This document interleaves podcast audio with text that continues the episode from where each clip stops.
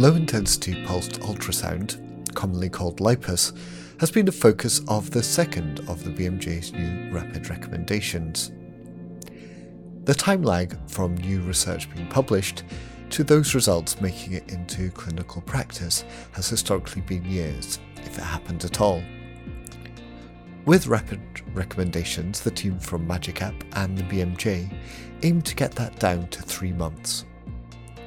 In this rapid rec, the team, made up of orthopaedic surgeons, methodologists, and patients, have been looking at the research on the therapy and the outcomes that matter to those patients to see if the evidence stacks up for its use.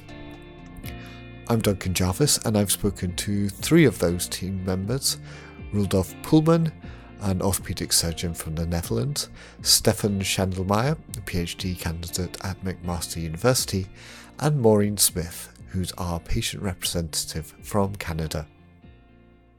Firstly, I spoke to Rudolf Poolman, who chaired the Rapid Rec. What is uh, lipus?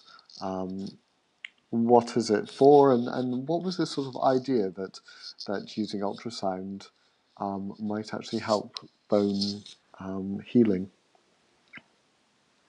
Well, it's, it's thought that uh, it's um, uh, helping the bone biology uh, get better blood flow and uh, get better cell functioning, uh, cell function, and uh, it was thought that this could speed up bone healing.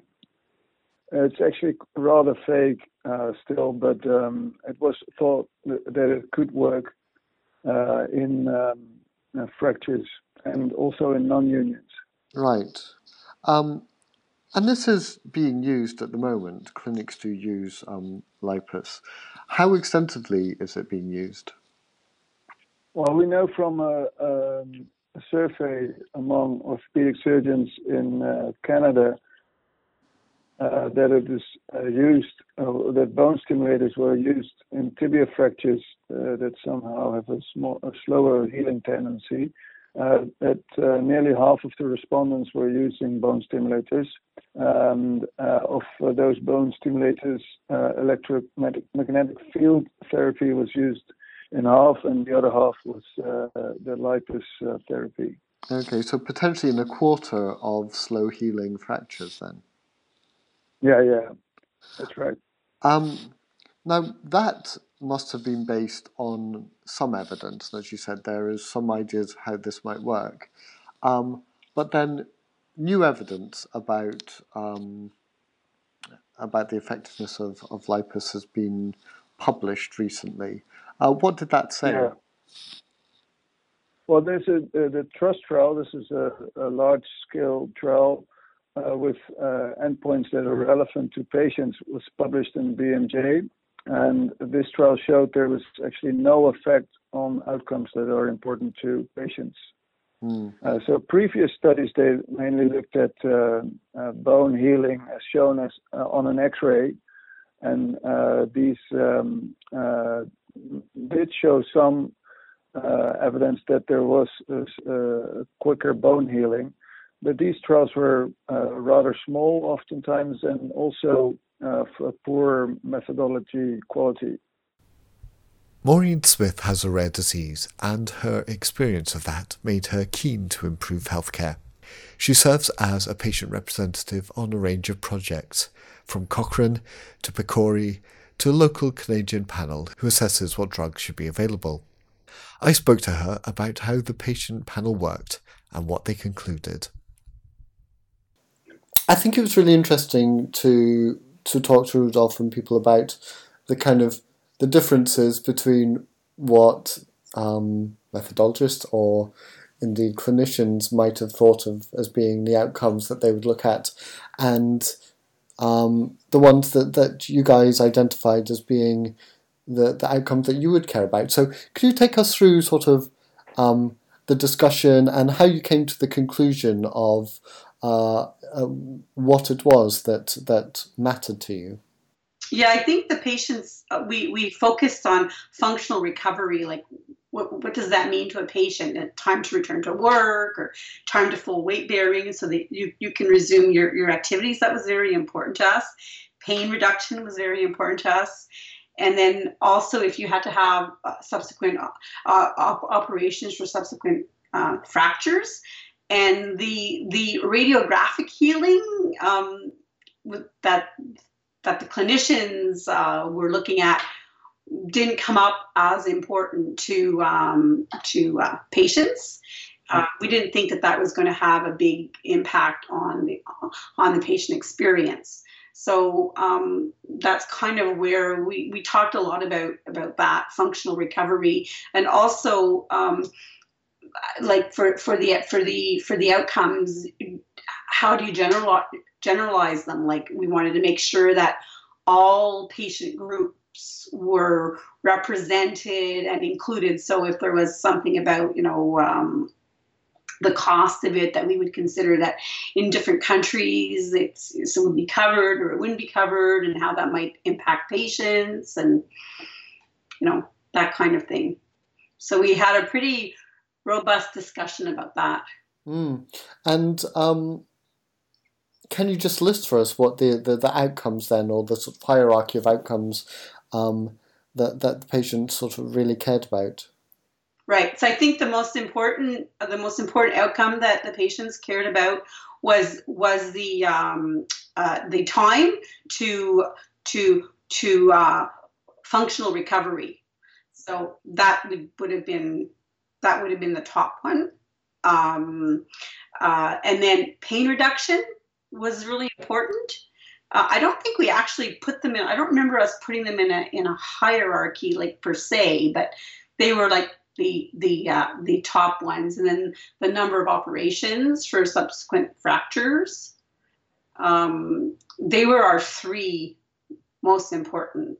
Um, most important outcomes. Yeah, yeah. Um, and I mean, I think it's really striking that if you look at the breadth of the research that had been done, um, the various RCTs, uh, very few of them actually looked at anything like that. They were all very focused on the kind of radiographic uh, right. outcomes. I mean, what we would, right. I suppose, call a, a surrogate me- um, outcome measure. Um, right. I mean, you're involved in, in medicine, you understand how, how this works, but were you surprised by the, the kind of disparity there? Not really, because that's the that's the world of a clinician and um, the world of a clinician and the world of a patient there's there's not always alignment there and uh, until we begin to you know really um, consult with patients and include them in in trial design and in, in the full the full cycle of, of, of medical research and of, of clinical trials we're going to continue um, looking at outcomes that may not be patient centered so i think it's I would say that it's probably fairly common. Maureen also had another point well made. Patient perspectives are not only important in talking about what really matters to patients, but because they're outside the system, they can share a whole new way of thinking. We were four patients, and um, I made one comment, and right away he said, Oh, this is great and oh, Lubov, get get that in the report. and I did see it in the report. So I and, it, and it's when I when I when I when I hung up when I got the call, I thought, well, that was so simple. Like to me, it was just like something that you know anyone would have thought about. Yet no no one thought about it. so basically, um, we, we were talking about the the um, the device, the LIPUS device, and I said that given the given the evidence that it really didn't make a very big difference in patients' lives, I said if if it's on the table and it's it's it's an option, when you see your orthopedic surgeon, um, the orthopedic surgeon has the responsibility of explaining it to you and presenting it to you as as a possible option. If it's you know if it's still seen as something that's that's desirable. And I said, I said to them, most of them orthopedic surgeons, have you been to an orthopedic surgeon? they, they laughed. And I said, you know, it's very, very little time. And for me, that's going to take away the time that the surgeon is going to spend ex- explaining to me about this device which doesn't seem to work very well, is going to take away from the time that he could maybe he or she could be spending explaining to me maybe about the importance of physiotherapy or my my pain management or answering my questions. So I said, for me, it's it's it's a it's you know I, I'm I'm I think there are other outcomes, there are other discussions that are more important for me to have with this, you know, time that I have with this surgeon than to than to discuss this this device. Stefan Schandelmaier carried out the systematic review and meta-analysis. He's a physician who's currently studying for a PhD at McMaster, and he scoured the literature for evidence on lipus. Stefan, you collated the evidence together um, about how much info was available on lipus and, and what kind of data was available. Um, what was it? RCTs, cohort studies? What was there?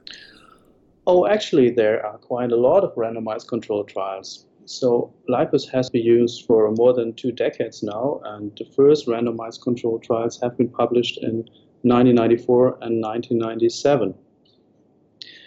And based on these two initial randomized controlled trials, the FDA has approved lipus for use in patients.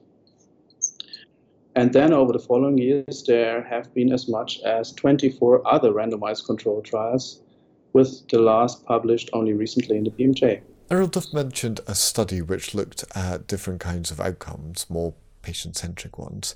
Um, after Maureen and the other patients had identified what really mattered to them, how did that translate into what had actually been studied and published before? Um, how many uh, studies were you actually able to include in your meta analysis? So, overall, we included 26 randomized controlled trials but the number of trials per outcome um, differed substantially. For instance, for the most patient important outcomes, such as functional recovery, we often had only three, four studies. For instance, for time to return to work, um, we had three studies and we, we saw no effect there. And that's interesting. What's the difference between those studies that were positive and those which showed little effect? Uh, for some outcomes, for instance, radiographic healing, we found a potential effect when we considered all studies, but there was a large variation, variation between studies. So some studies showed a very large effect and some studies showed no effect. So we tried to explain the variation between the studies um, and considered several hypotheses. So one hypothesis was the clinical presentation. Um, it may be that the ultrasound works for a fresh ankle fracture, but not for um, delayed union in the clavicle. But it turned out that, did, uh, that this hypothesis did not explain the variation. So we tried other hypotheses. Another hypothesis would be adherence to treatment. The manufacturer recommends that lipus should be used about 20 minutes every day until healing.